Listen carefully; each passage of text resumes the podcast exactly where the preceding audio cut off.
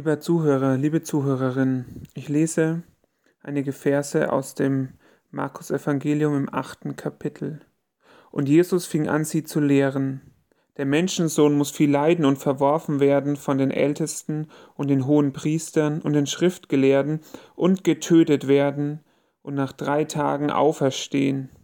Und er redete das Wort frei und offen. Und Petrus nahm ihn beiseite und fing an, ihm zu wehren. Er aber wandte sich um, sah seine Jünger an und bedrohte Petrus und sprach, Geh hinter mich, du Satan, denn du meinst nicht, was göttlich, sondern was menschlich ist.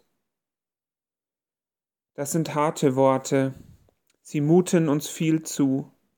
Jesus redet vom Leiden und Sterben müssen. Niemand hört gerne düstere Ankündigungen und schlimme Prognosen. Das ist bis heute so.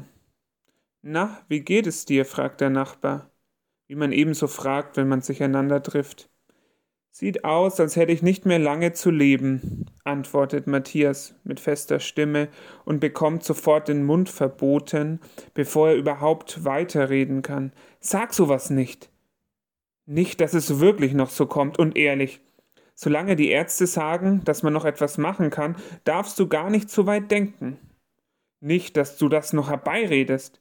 Du musst positiv sein. Du schaust doch so gut aus und Kraft hast du auch. Heutzutage gibt es doch so viele Möglichkeiten. Sag sowas nicht.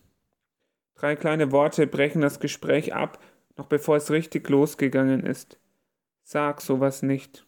Das ist nichts anderes als das Verbot, ja nicht klar und ehrlich aus sich herauszusprechen, was in einem drinnen sowieso schon laut und nicht zu überhören ist. Einen anderen mit dem Tod zu konfrontieren, ist eine Zumutung. Jeder rechnet nach dem Na, wie geht's? erstmal mit dem üblichen Passt schon. Sich anhören zu müssen, dass es eben nicht passt, will kaum einer hören. Wie auch reagieren. Nach dem ersten Erschrecken musst du ihr etwas drauf sagen, und die meisten machen es so wie der Nachbar und unterbrechen, bevor sie sich noch mehr schlimme Nachrichten anhören müssen. Das gleiche Schema findet sich auch in unserem Predigtwort. Jesus erzählt von seinem Leiden und dem Tod. Und bevor er mehr sagen kann, nimmt Petrus ihn beiseite und wehrt ihm. Wie kannst du nur von deinem eigenen Tod sprechen und von so viel Leid? Wie kannst du einfach so davon sprechen und gar nichts dagegen unternehmen wollen? Petrus kann es nicht fassen kann ihn gut verstehen. Er ist vollkommen durcheinander. In den letzten Monaten hatte er tolle Sachen mit Jesus erlebt. Er hat ihn begleitet bei seinen Wanderungen, wurde Zeuge von Wundern und bekannte Jesus vollmundig als Messias. Ein Durchbruch, ein Glaubenshoch. Und dann das. Diese Ankündigung von Jesus haut ihn von den Socken und wirbelt ihn kräftig durcheinander.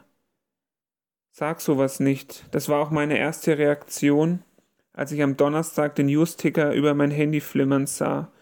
Krieg in Europa. Russische Panzer in der Ukraine. Sag sowas nicht. Wir waren doch schon weiter. Wir bauen doch schon jahrelang gemeinsam an, an einer Friedensordnung. Die Ereignisse der letzten Tage wirbeln einiges durcheinander. Menschen fragen sich, warum lässt Gott den Krieg zu? Wie konnte das alles geschehen? Wir dachten doch, dass Gott ein liebender Gott ist, wir dachten doch, dass wir nicht tiefer fallen können als in Gottes Hand. Das wirbelt einiges durcheinander.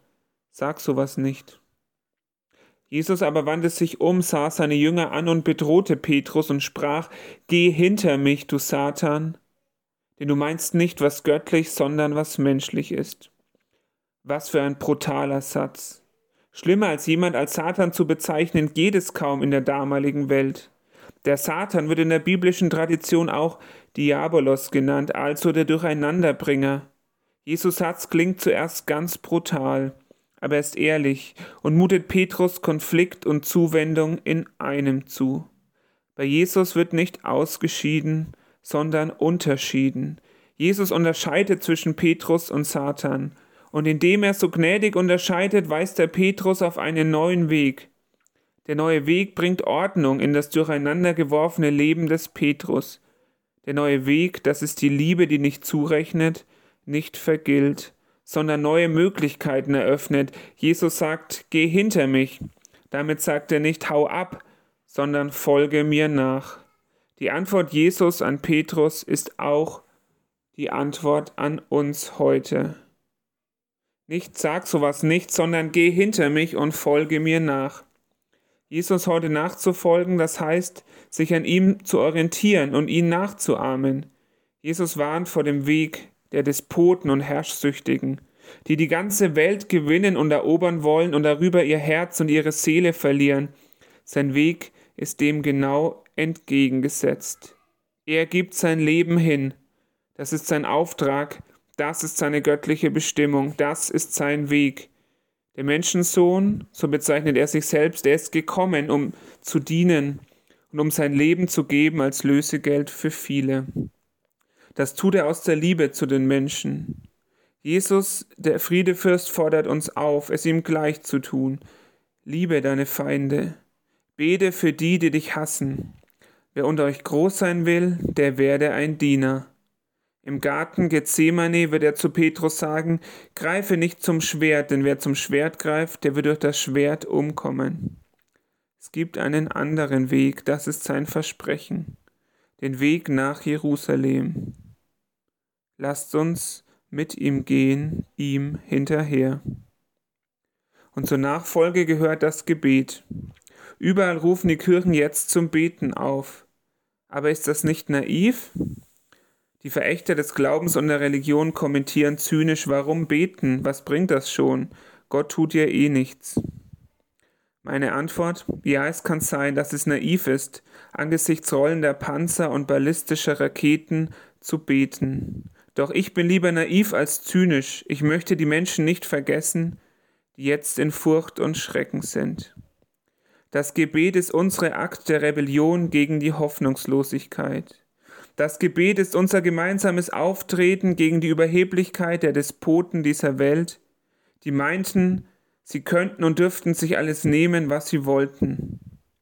Im Gebet erkennen wir an, dass auch wir Menschen sind, die zu Gewalt neigen, die fehlbar sind und die das Erbarmen Gottes brauchen. Im Gebet sprechen wir aus, dass wir uns nach Frieden sehnen und dass wir das Kommen des wahren Friedensfürsten erhoffen. Lasst uns das tun, für Frieden beten, denn selig sind, die Frieden stiften. Heute gilt es, ein Folge mir nach, anstelle eines Sag sowas nicht.